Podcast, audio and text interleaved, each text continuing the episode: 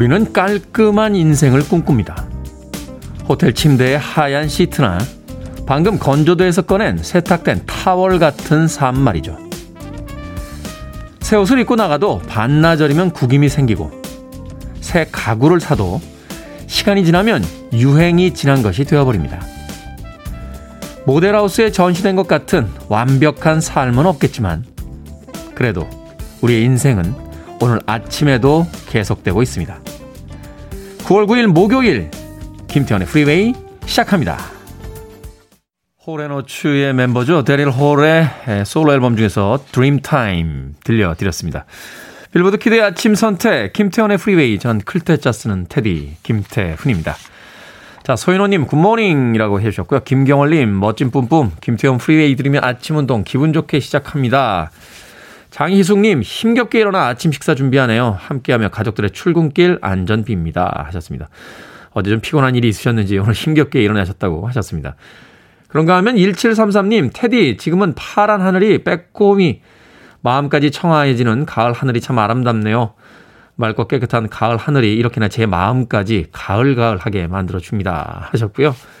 이재님께서는 처음으로 글 남기는 것 같아요. 매일 아침 출근 시간 30분밖에 못 듣지만 테디의 잔망스러운 멘트에 운전할 때 혼자 좋아하며 출근길 미소 짓고 있습니다. 하셨습니다.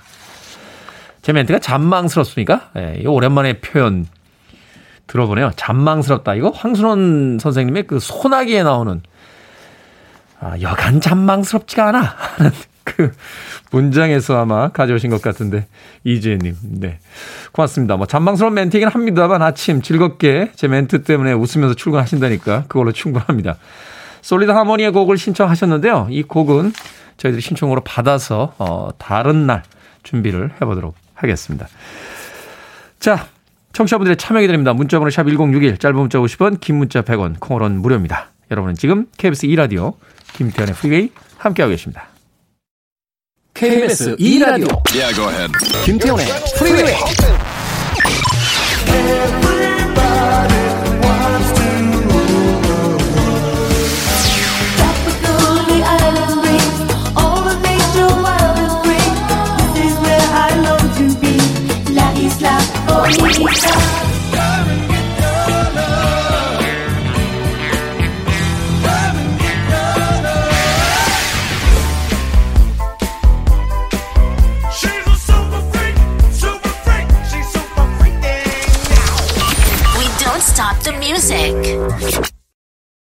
90년대 정말 대단했던 아티스트였죠. 토니 브렉스턴의 He Wasn't Man Enough 들으셨습니다.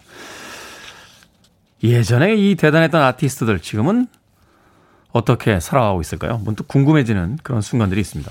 며칠 전에 제가 그 식당에 밥 먹으러 갔는데요. 그 식당에 아주머니께서 어머 요새 TV 왜 안 나와? 어떻게 살아? 라고 물어보시는 겁니다. 제가 사실 이제 텔레비전에 나가지 않게 된 게 좀 오래됐는데 예.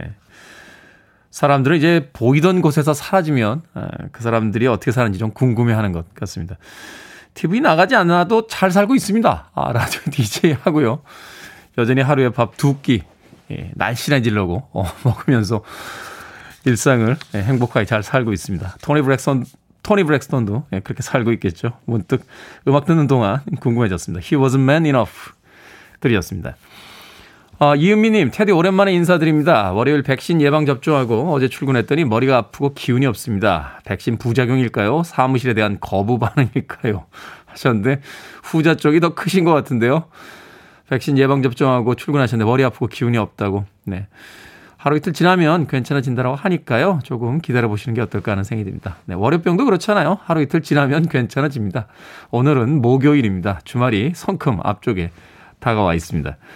손은시님, 여친이 생긴 건지 아침마다 교복 따르달라는 고딩 아들놈 때문에 힘이 불편한 아침입니다.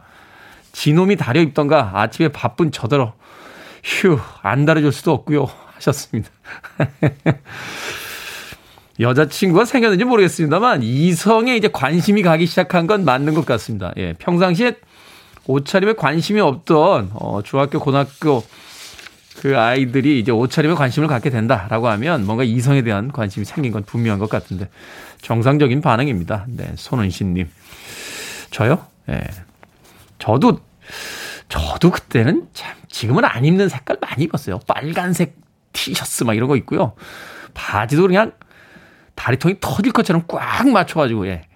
통도 제가 그 몇 인치죠? 7인치 이상은 제가 쓰지 6점 반 인치, 뭐 5인치까지도 제가 줄여가지고 한번 예, 입었던 기억이 납니다. 예, 아직도 기억해요. 항상 새 바지 사가지고 그 아파트 단지 내에 있는 수선집에 가서 통 줄여달라고 했던 그 고등학교 때 기억이 나는군요. 손은희 씨님. 극히 정상적이니까 너무 걱정하지 마십시오. 한명숙님, 남편이 나 몰래 대출 받아 쓴 거 알았습니다. 돈 없으면 자꾸만 대출 받는데 미치겠습니다. 어떻게 해야 할까요? 하셨는데. 대출을 받은 것도 문제입니다만, 어디에 쓰셨는지를 먼저 아셔야 되는 게 아닌가 하는 생각이 드는군요. 한명숙님. 기운 내십시오. 다 쓸만한데 쓰지 않았을까 하는 생각이 드는데요. 8150님의 신청곡으로 합니다. 레드본, Come and Get Your Love.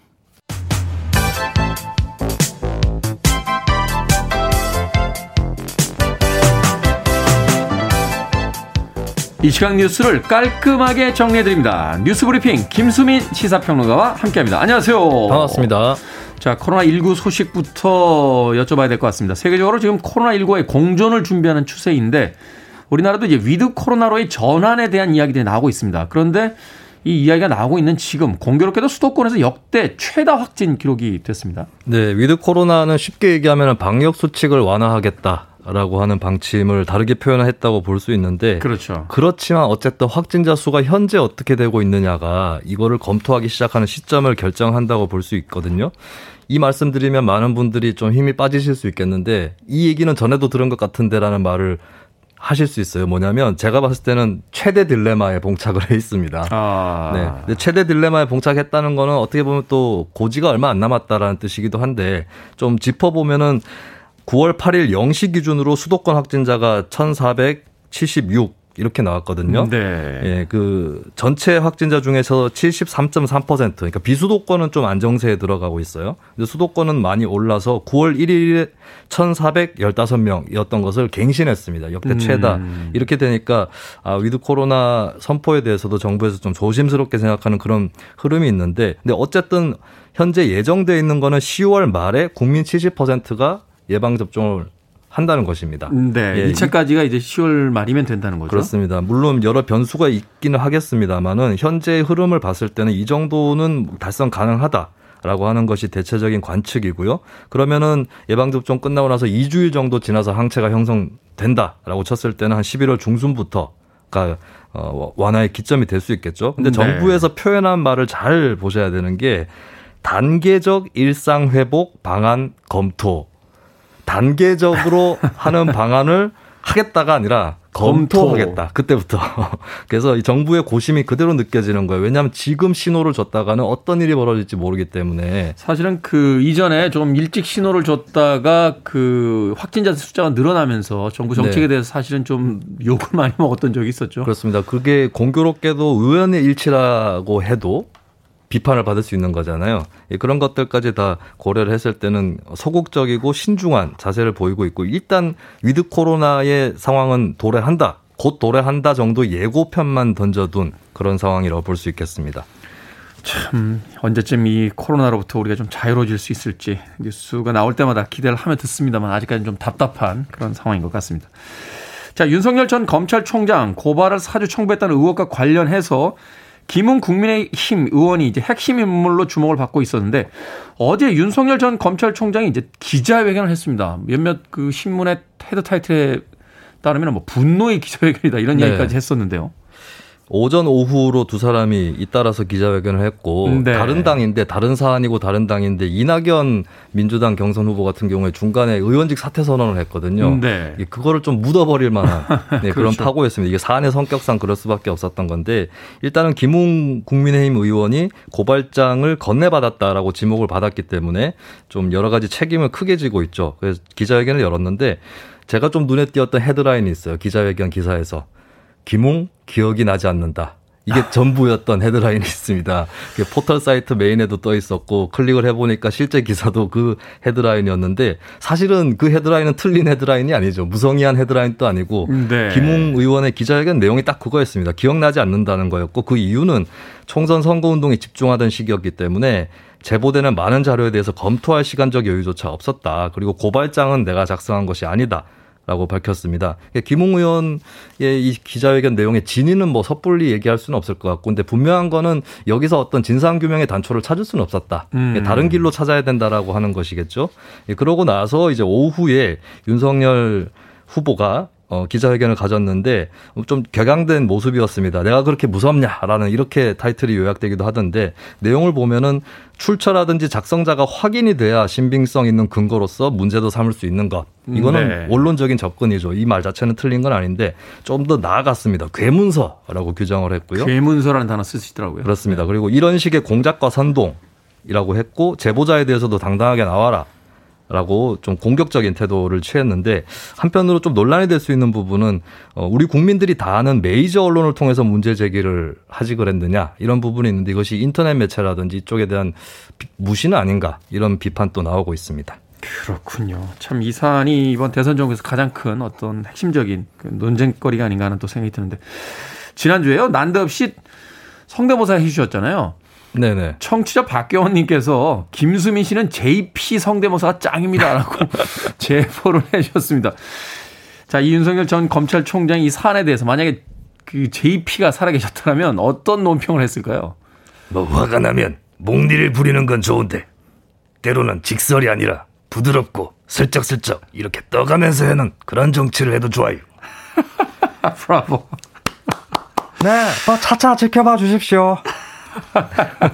앞으로는 뉴스 네. 브리핑을 다 성대모사로 해주시는 거 어떨까 하는 또 생각도 네. 드네요. 코너를 하나 만들어 주세요. 음악 코너를. 음악 코너. JP의 재즈 파워. 뭐 이런 거. 네.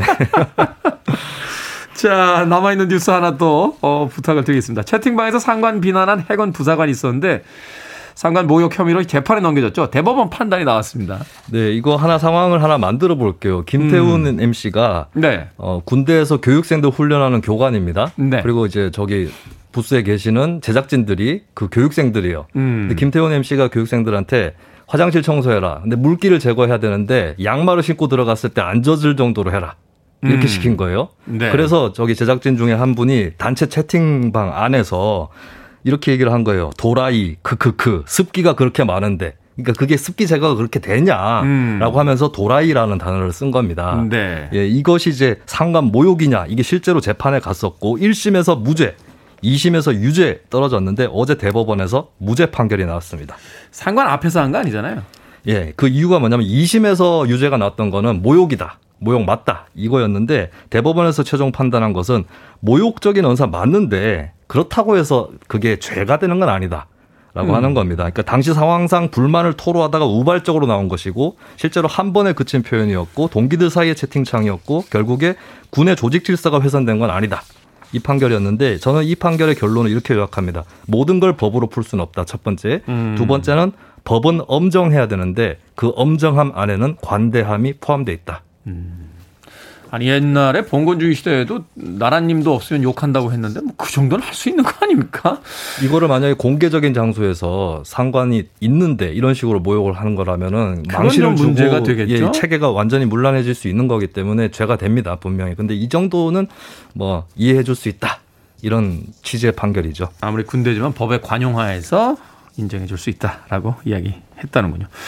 자, 오늘의 시사 엉뚱 퀴즈 어떤 문제입니까? 네, 상사 앞에서 도라이라고 외치는 것은 부담스럽고 어, 그렇게 하는 것도 바람직하진 않지만 버스 기사님한테는 상 어, 당당하게 오라이라고 외치던 때가 있었습니다. 야, 추억 돋네요. 예, 여기서 오늘의 시사 엉뚱 퀴즈.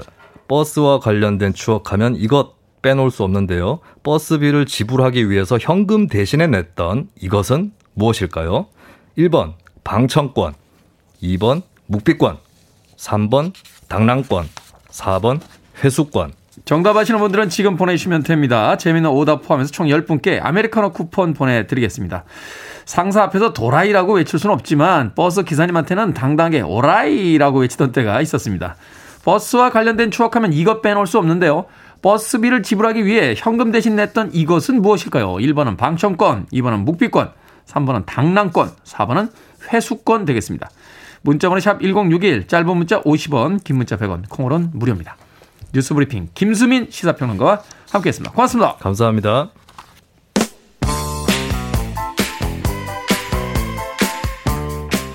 양봉준님의 신청곡입니다. 릭 제임스 Super Freak.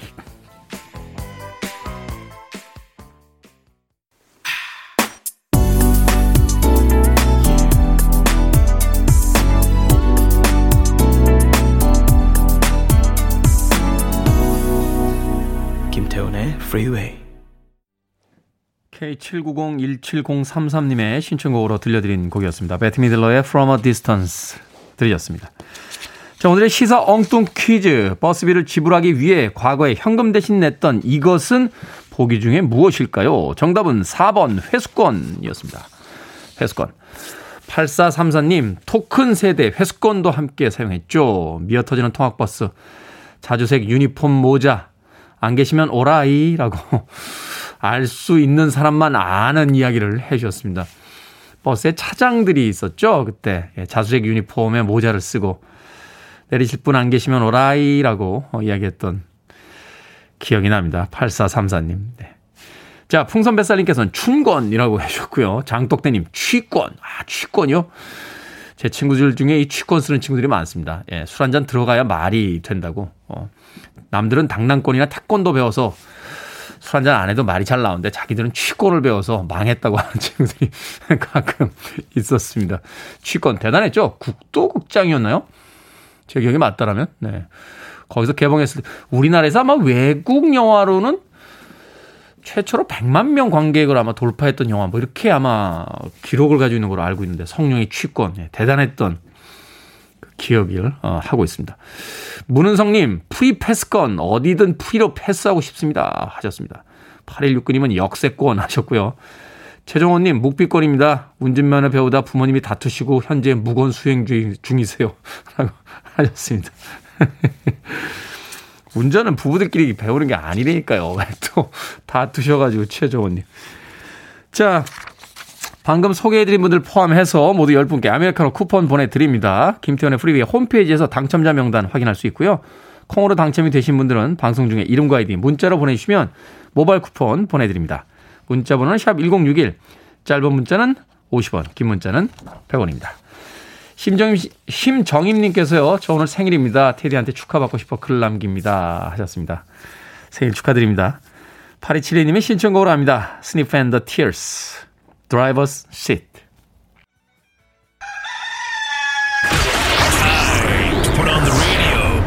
김태훈의 Freeway.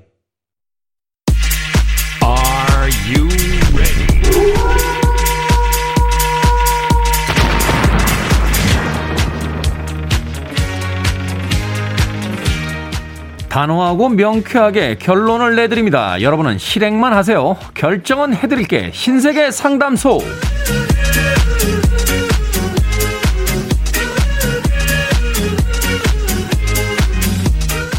9791님, 쭈꾸미 갑오징어 낚시 시즌입니다. 잔소리를 듣더라도 낚시하러 갈까요? 아니면 참을까요? 시즌인데 낚시하러 가셔야죠. 혹시 합니까? 오징어 많이 잡아오면 용서해줄지. 9448님, 아침마다 고민입니다. 아침 먹은 설거지 하고 출근할까요? 아니면 그 시간에 커피 한 잔하고 출근할까요? 설거지 해놓고 가세요. 출근은 피곤하지만 퇴근은 상쾌합니다. 4936님, 남편이 과속을 했나봐요. 과속 벌금 딱지가 날아왔는데, 모른 척 해줄까요? 아니면 한마디 할까요? 한마디 하세요. 과속 버릇됩니다. Barbara Streisand. 홍당무님, 대학 졸업한 다 큰 조카들에게 용돈을 줘야 할까요? 안 줘도 될까요? 명절 때마다 고민입니다. 주지 마세요. 졸업했으니까 세상 매정하다는 것도 알려줘야죠. 방금 소개된 분들에게 선물 보내드립니다. 명쾌한 고민 해결 원하는 분들 양자택일 형식으로 고민 보내주시면 됩니다. 문자번호 샵 1061, 짧은 문자 50원, 긴 문자 100원, 콩으로는 무료입니다. Barbara Streisand. Listening to one of the best radio stations around. You're listening to 김태훈의 Freeway.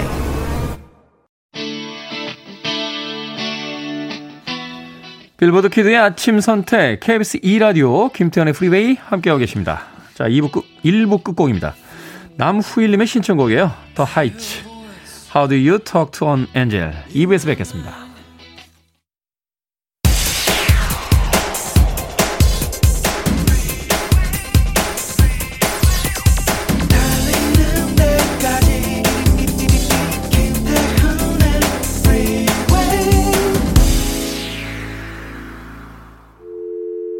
I need your arms around me. I need to feel your touch.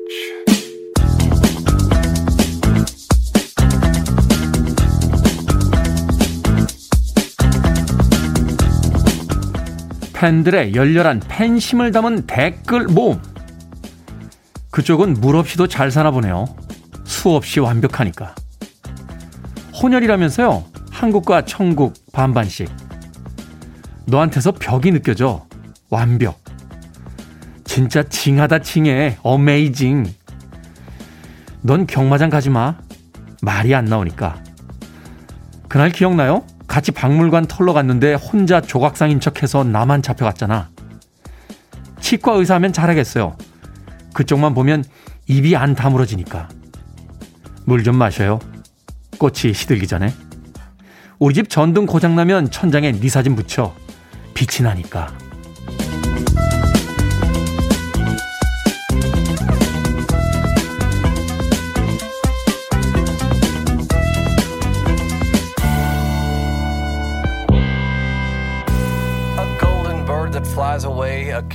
뭐든 읽어주는 남자. 오늘은 팬들의 열렬한 팬심을 담은 댓글 모음 읽어드렸습니다.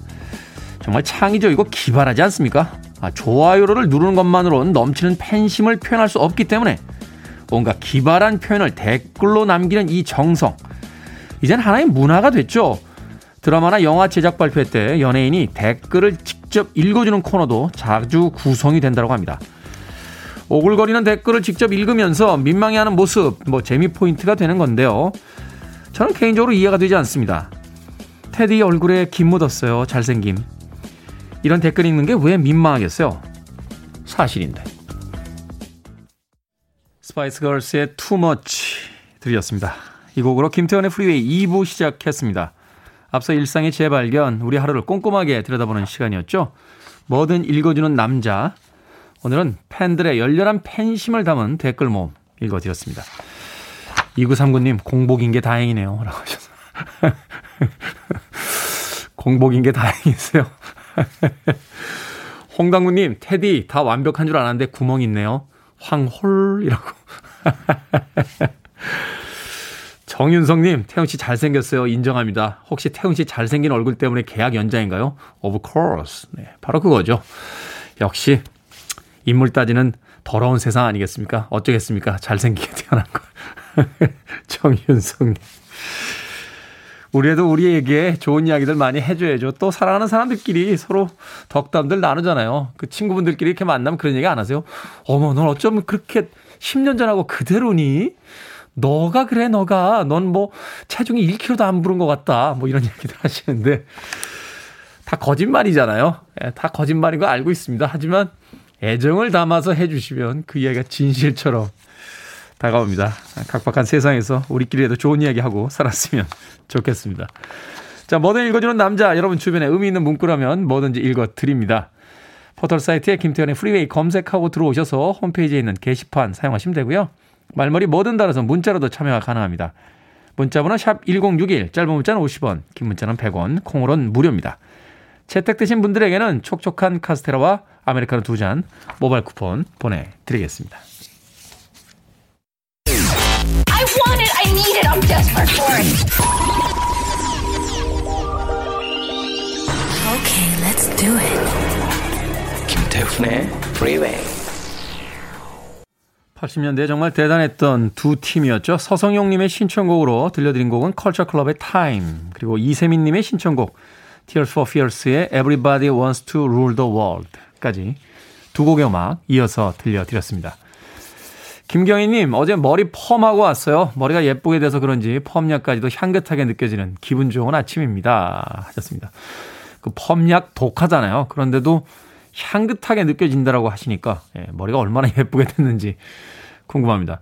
저도 오늘 머리 자르는 날입니다. 예, 헤어숍 예약 잡아놨습니다. 2주에 한 번씩 목요일 날 꼭 가는데 언젠가부터 그런 생각이 들더라고요. 어, 나이 들면서 다른 건 몰라도 조금 깔끔하고 조금 더 깨끗하게 다니자. 아, 그것만으로도 굉장히 그 뭐라고 할까요? 어, 삶이 좀 가벼워진다라고 해야 될까요? 혹은 기분이 좋아진다라고 해야 될까요? 김경희님, 언제 기회 되시면 예쁘게 펌된 그 머리도 사진 한 장 보내주시길 바라겠습니다.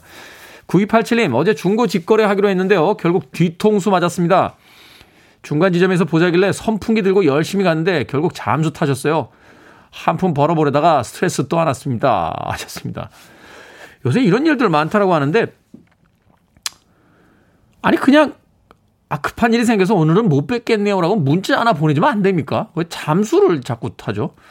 선풍기 들고, 낮에는 또 요새 그래도 계속 더운데, 땀 흘리시면서 중간 지점까지 가셨다고 9287님.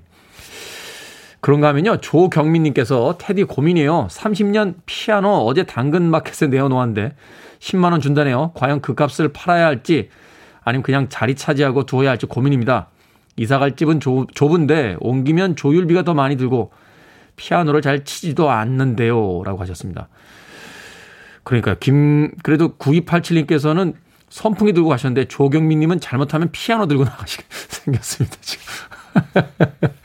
보러 오라고 하세요. 중간 지점에서 만나자고 해도 피아노 들고 나가시면 안 됩니다.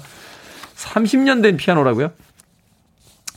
10만 원 준다라고 하면 저는 안 팔겠네요. 어, 시간이 좀 더 흐르고 나면 피아노를 꼭 치지 않아도 괜찮습니다. 그 피아노가 많은 이야기를 가지고 있잖아요. 우리는 그 물건을 사용 가치가 끝나면 그냥 너무 쉽게 싼 가격에 팔거나 혹은 버리는 게 아닌가 하는 생각이 들 때가 있습니다. 저는 사실 다른 건 안 아까운데요. 예전에 봤던 공연들 참 많은 공연들을 봤는데 그 티켓들을 그냥 귀찮아서 공연이 끝나고 나면 이렇게 버리고 오고 그랬어요. 그런데 지금 생각해 보면 그 티켓들을 그냥 쭉 모아만 놨었어도 어 젊은 날에 참 많은 이야기들을 그 티켓 안에서 만날 수도 있었겠다 하는 생각 해보게 됩니다. 30년 된 피아노면 그냥 가구처럼 집에 전시해 놓는 것만으로도 충분히 좋은 풍경이 되지 않을까. 제 개인적으로 그렇게 생각합니다. 조경민님. 어찌됐건 파실 때도 예, 중간 지점까지 들고 가시진 마시길 바라겠습니다. 음악 듣습니다. 6564님의 신청곡입니다. 마돈나, 라이슬라 버니타.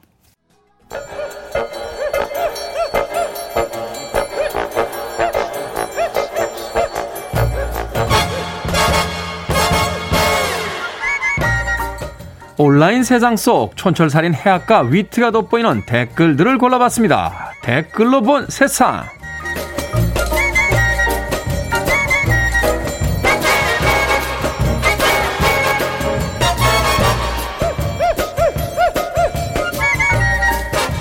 첫 번째 댓글로 본 세상. 파키스탄의 한 번화가에서 BTS 정국의 생일 축하 광고판이 철거됐습니다. 이곳 지방의원 후보이자 이슬람 정당 당원이 내린 결정인데요. 광고판이 동성애를 조장한다고 주장했다는군요. 또 아미라는 팬클럽 이름을 두고도 여기에는 파키스탄의 군대만이 존재한다 라고 강조했다는데요. 여기에 달린 댓글들입니다. 문님, 정국이가 치명적인 매력이 있긴 하죠. 디원님, 아니 여자 머리카락만 봐도 성적으로 느껴진다면서 죄다 천으로 씌우더니 남자한테는 동성애를 조장한다고 하네요. 긴 말 안 하겠습니다. 잘생긴 남자 본다고 동성애를 조장한다. 뭐 우리도 그럼 보이는 라디오 그만해야 되는 겁니까? 21세기에 이러지 맙시다.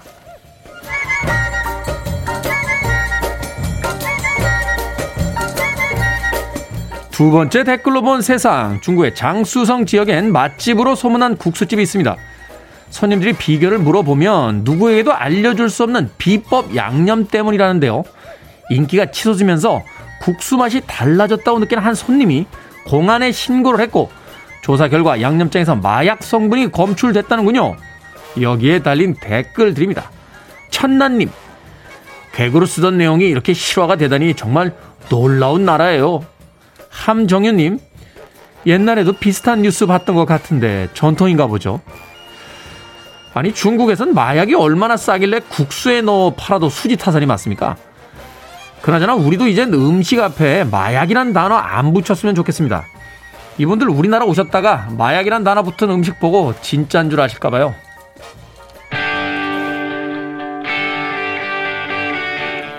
오사육육님의 신청곡입니다. ACDC You Shook Me All Night Long.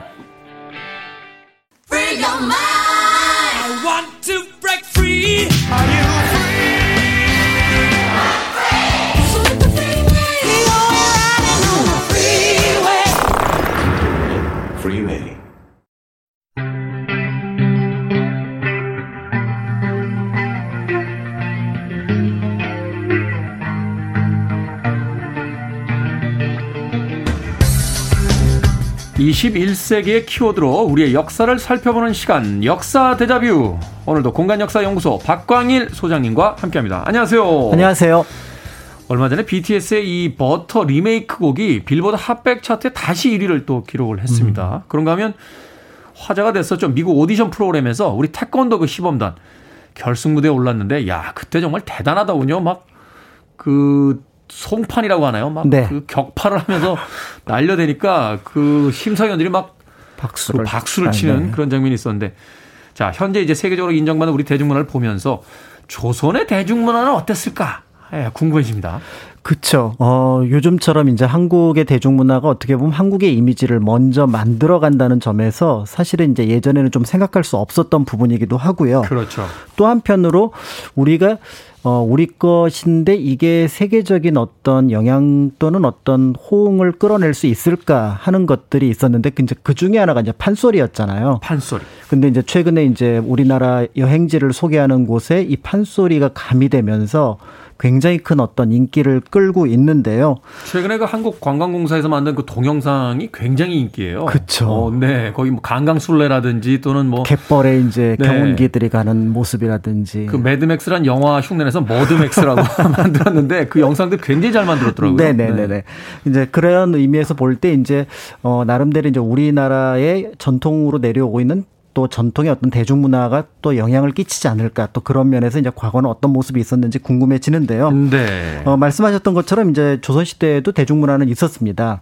그리고 이제 그 대중문화는 이제 지금과 좀 비슷한 모습을 갖고 있는데 네. 예를 들어서 이제 가장 유명했던 광대 어, 연예인으로 아마 달문 또는 이제 광문이라고 하는 사람을 먼저 꼽을 수 있을 것 같아요. 달문, 광문. 네, 그래서 이제 광대라 그러면은 이제 뭐 왕의 남자 같은 영화에서 이제 등장을 하기도 했었는데요. 굉장히 많이 화제가 됐었죠. 예, 약간 이제 우스꽝스러운 모습이라든지 음. 아니면 춤을 춘다든지 또 때에 따라서는 재담을 한다든지 음. 이런 모습들을 보여주었었는데 실제로 광문이 그런 것들을 달문이 그런 것들을 굉장히 잘했다 그럽니다. 아. 그래서 이 달문이 만약에 어떤 모임에 어떤 그러니까 연희 장소에 게스트로 초청이 된다고 하면은 그 관객들이 구름같이 몰렸다고 하니까 그런 의미에서 볼 때 달문은 당시에 뭐 최고의 연예인 이 아니었을까 이렇게 이제 평가받는 인물이기도 하죠. 그렇군요. 그 당시에도 이제 말하자면 이제 팬들을 그 몰고 다니던 스타들이 있었다. 맞습니다. 이렇게 이야기할 수 있을 것 같은데 어떤 재능이 있었길래 이렇게 대중들의 관심을 모은 겁니까? 그러니까 당시로서는 굉장히 드물게 약간 이제 지금으로 치면은 이제 조금 좀 뛰어난 댄스 기질을 갖고 있었던 것 같아요. 공중제비. 아, 공중제비. 네. 그다음에 이제 또 어떻게 보면 은 이제 만담 같은 재담을 굉장히 잘해서 사람들을 굉장히 웃겼다고 하는데 음. 그런데 이 달문이 가지고 있었던 또 하나의 강점이 바로 뭐냐면 못생겼다는 겁니다. 아, 거기서 저하고 좀 길이 나, 달라지는 거예요. 네, 그래서 주먹을 이제 입에 넣을 정도의 어떤 큰 입을 가지고 어. 있었고 그런 의미에서 볼 때 사실은 이제 당시에 이제 아이들이 서로 욕을 할 때 네 형은 달문이다. 이렇게 얘기를 하면 이제 욕이 될 정도라고 했는데 욕이 될 정도로. 어, 한편으로는 이런 특이한 외모를 승화시켜 가지고 자신의 강점으로 만들어서 더 나가서 이제 거기에 몇 가지 재주를 더해서 광대로서 이제 한양에서 굉장히 유명했던 인물이었다라는 거를 이제 짐작해 볼 수가 있는 거죠. 타고난 어떤 연예인이네요. 말하자면 이제 자신의 어떤 약점이 될 수 있는 부분마저도 자신의 네. 어떤 웃음 코드 혹은 대중들에게 쉽게 다가갈 수 있는 어떤 매력적인 요소로서 사용했다는 네네네네. 거. 기록이 좀 남아 있습니까? 이 달문에 대한? 어, 이 달문이 이제 제가 이렇게 여러분들에게 전달드릴 수 있었던 배경은 바로 이제 그런 기록이 어, 광대로서는 드물게 남아있기 때문인데요. 네. 연한 박지원이 광문을 대상으로 해서 광문자전이라는 소설을 쓰기도 했고요. 또 홍신유라는 인물이 달문가라는 장편시를 쓰기도 해서 그 내력이 전해지고 있습니다. 음. 그래서 어, 짐작하게 되면은 그 달문이라는 인물이 어, 어떤 예능인으로서의 모습도 굉장히 탁월했지만 성품도 굉장히 특별했던 것 같아요. 성품이 특별했다. 네. 그래서 보통 뭐 착하다, 의리가 있다라는 표현만으로는 좀 부족한 부분들이 있을 것 같은데 예를 들어서 아는 사람의 소개로 이제 약방에 취직을 했는데 주인한테 도둑으로 몰립니다. 아. 그러니까 이제 그 변상을 다 했던 거죠. 그런데 나중에 알고 봤더니 그 약방에서 물건을 훔쳐갔던 사람은 친척이었던 거예요. 주인의. 친척.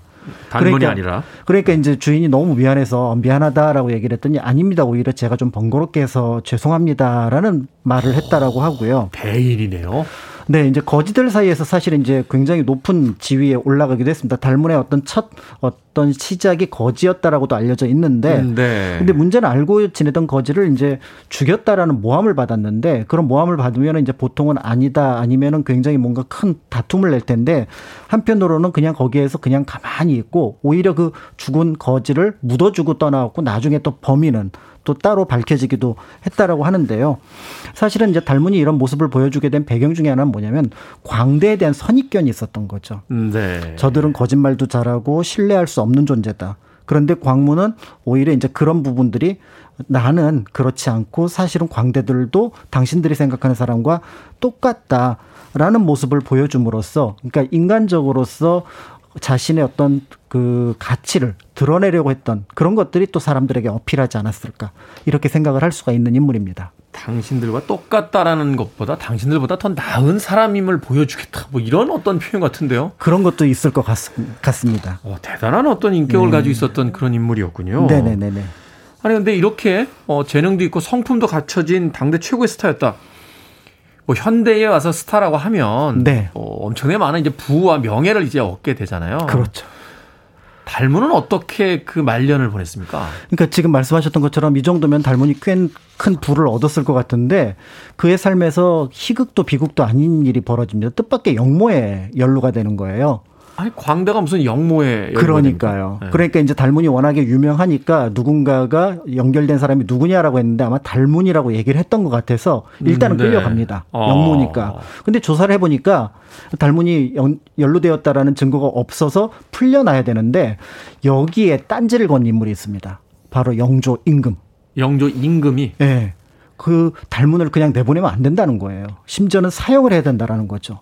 영조 임금님은 그 사도세자 때도 그러시더니 왜 이렇게 시비를 자꾸 거십니까? 그러니까요. 그것도 역모와 관련된 것이 아니라 굉장히 생뚱맞은 이유였었는데 달문이 이미 유명 인물인데 나이가 40이 되도록 머리도 기른 채로 혼인을 하지 않았으니 이것이 사회에 끼치는 악영향이 크다.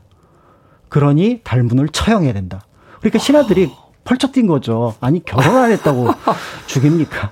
그러니까 요즘에도 보면은 굉장히 유명한 인물 또 연예인들이 어떤 행동을 하게 되면 그것을 어떤 자신들의 잣대를 가지고 비판하는 모습들하고 조선 시대에 있었던 모습들하고 비- 어떻게 보면 연결이 되는 거죠. 그렇죠. 연예인들 이제 공인화 시켜서 그렇죠. 이제 그 이야기를 하게 되는데 당시에 이미 이제 영조 임금이 닮은 너는 그렇게 세간에서 유명한 인물인데 당연히 해야 되는 혼인을 나이 마흔이 넘도록 하지 않았으니 이것은 미풍양속을 해친 것이다. 그렇죠, 그렇죠. 그래서 사형을 시켜야 된다. 네, 근데 이제 신하들이 말려서 이제 귀양 정도로 끝이 났고 그 아니, 귀양도 결혼 안좀 했다 짧게. 결혼 안 했다 귀향을 갖다 말입니까? 어, 어쨌든 이제 나중에 국가의 도움으로 약간의 이제 혼수를 받아서 혼인을 하게 되어서 달문이 혼잣말로 내가 어, 나라 덕분에 결혼도 하게 되었다라고 얘기를 했는데 그게 좋아서 그랬는지 아니면 씁쓸해서 그랬는지는 알 수가 없고요. 결국 이제 이 사건으로 한양을 떠나서 경상도 전라도 일대에서 또 역시 광대로서 삶을 살다가 소리 없이 사라졌다라고 기록은 전하고 있습니다. 이 달문의 일대기가 하나의 그 소설의 영화처럼 네. 이렇게 느껴지는군요. 노래 한 곡 듣고 와서 계속해서 이 달문, 광문에 대한 이야기 나눠보도록 하겠습니다. 영화 스팅에 나왔던 곡입니다. 아마 기억하실 거예요. 어, 74년도에 싱글 차트 3위까지 올랐던 곡입니다. 마빈 햄리쉬의 엔터테이너 듣습니다. 폴 뉴먼과 로버트 레드포드가 나왔던 아메리칸 뉴 시네마의 시작이었죠. 영화 스팅에 수록됐던 곡 중에서 마빈 햄리쉬의 엔터테이너 들려드렸습니다. 빌보드 키드의 아침 선택, KBS 2라디오, 김태훈의 프리웨이, 역사 데자뷰, 박광일 소장님과 함께 조선시대의 엔터테이너에 대해서 이야기 나눠보고 있습니다. 앞서 달문의 이야기 들려주셨는데, 대중들의 사랑을 받았던 조선의 스타 또 있을까요?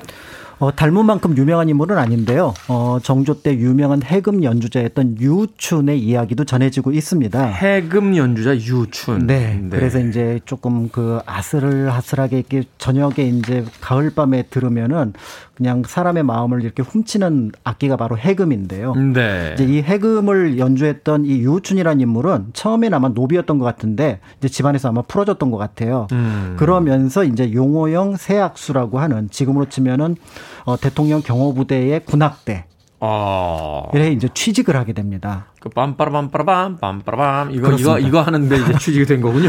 네. 그런데 이제 어렸을 때부터 어느 정도 해금을 연주할 줄 알았던 유우추는 이제 취직도 했으니 내가 조선의 최고 연주자가 되겠다라고 해서 다섯 손가락 모두 굳은 살이 박힐 정도로 열심히 연주를 합니다. 네. 그리고 이제 그 성과가 이제 드러나서 이제 최고의 명인으로서 아. 해금하면 유우춘 그러면서 이제 궁궐뿐만 아니라 뭐 양반들 심지어는 거리에 어떤 유명한 연주가 있으면은 유우춘을 먼저 초빙을 해서 연주를 하게 됐던 거죠. 음. 그런데 이 연주를 하면서 유우춘이 조금씩 우울해졌다 그럽니다. 아, 연주를 하면서요? 네. 왜요? 이게 유명해지니까 사람들이 와서 유우춘 보고 해금 연주를 하는데 좀 신기한 거 좀 보여달라고 얘기를 했던 거예요. 해금을 가지고? 네. 그러니까 이제 이거를 벌레 소리라든지 그 다음에 한밤중에 좀 공포스러운 모기가 날아가는 소리라든지. 아. 여기에는 사람들이 열광을 하는데 네. 막상 유우춘이 갈고 닦아서 진정한 해금의 소리를 전하고자 했을 때는 사람들의 반응이 싸늘해졌던 거죠. 예술가들 중에서도 그런 분들이 있어요. 진짜 뭐 이렇게 예술 작품 같은 걸 만들 때는 관객들이 반응이 없다가 엉뚱한 것에 이렇게 막 그 끌어오르면 그렇죠. 약간 시큰통해지시는 예전에 그 고학일종 감독님이라고 계셨는데 이분이 예술 영화 만드실 때는 관객들이 반응이 없다가 그냥 상업 영화 한 편 만들었는데 막 관객들이 미어 터지니까 그렇죠. 아침마다 극장에 가셔서 이렇게 화병이 나셨대요. 그러니까 이제 대중예술 하시는 분들이 아마 딜레마가 아닐까 싶은데요. 대중과 음. 호흡을 해야 되지만 또 한편으로 대중과 함께 그 음악을 같이 또는 논할 수 없을 때 나타나는 어떤 소외감 이런 것들을 이제 유우춘이 아마 느끼지 않았나라는 생각이 들고요. 네. 그래서 나중에는 결국은 이제 자신의 음악을 이해했던 호궁기라는 친구한테만 해금을 제대로 이제 연주를 아. 하고 그리고 이제 어머니가 돌아가시고 났을 때는 해금 연주를 멈추었다라고 하는 어떻게 보면 대중 예술가의 어떤 숙명을 보여줬던 인물도 기록으로 남아 있습니다.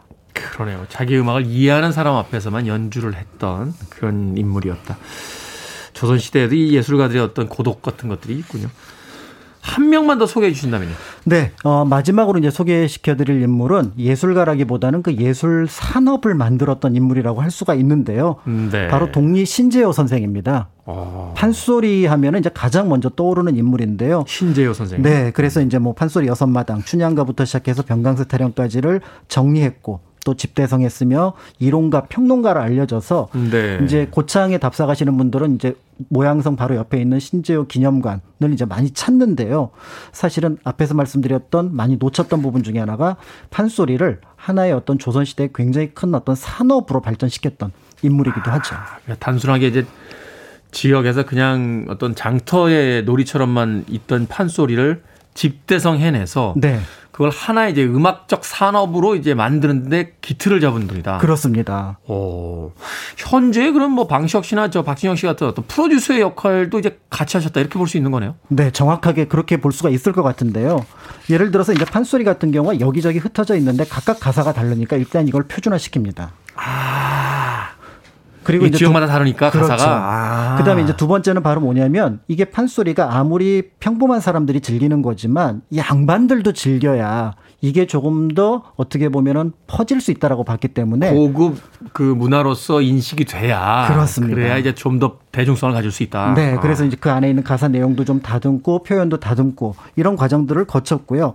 또 한편으로 이제 새로운 판소리도 몇 개를 작곡을 하시고요. 음. 그리고 더 나아가서 무엇보다도 이 판소리는 연주하고 그 다음에 더 나아가서 노래를 부르는 그러니까 그렇죠. 이제 고수와 차, 그러니까 어떤 그 노래를 부르는 사람이 중요한데 이 명창을 길러야겠다라고 생각을 해서 젊은 명창을 기르기 시작합니다. 아 무리 좋은 것이라도 이걸 전달하는 전달자가 이제 훌륭해야 된다. 그렇죠. 어. 그래서 그러니까 이제 젊은 유망주들을 데려다가 훈련을 시켜서 그 과정에서 이제 정춘풍, 그다음에 이제 김세종 같은 당대 최고의 명창을 길러내게 되면서 네. 그러면서 우리가 알고 있는 이제 판소리를 넓히게 되는데 여기에서 동진 신재호 선생은 하나 더 도전을 합니다. 어떤 거죠? 바로 뭐냐면 이제까지 판소리에 그 노래를 부르는 명창들은 전부 남자였어요. 남자였다. 그런데 이거를 여자한테 한번 해볼까? 이게 보니까 유럽에서도 그렇고 그 예술의 어떤 부흥기 때 여성들을 무대에도 안 세우더라고요. 그렇죠. 아마 이제 어. 그 사회 자체가 남성들 중심의 사회이기도 하니까 거기에 여성들이 들어간다는 게 조금 어렵기도 했던 부분들이 있었던 것 같은데요. 네. 그러면서 결국은 또 이제 몇몇 여성 어떤 그 명창들을 길러내게 되는데 대표적인 인물이 바로 이제 진채선, 허금파 진채선. 같은 명창이 등장을 하게 되고요. 네. 말하자면 우리의 어떤 판소리를 그 과거 조선 시대부터 이제 현대로 이어서 어, 넘겨주는 가장 중요한 역할을 이제 신재호 선생님께서 하셨다. 신재효 네. 선생님께서 하셨다. 이렇게 아, 알 수 있는 거군요. 재밌습니다. 역사 대자뷰 오늘은 조선 시대 대중의 사랑을 받은 예능인들에 대한 이야기 나눠봤습니다. 지금과 그렇게 크게 다르지 않다는 생각이 드는군요. 공간 역사 연구소 박광일 소장님과 함께했습니다. 고맙습니다. 감사합니다.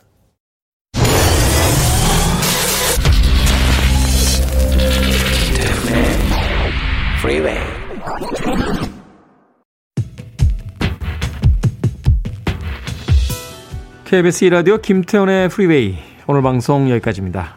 오늘 끝곡은 리안 라임스의 I Need You 준비했습니다.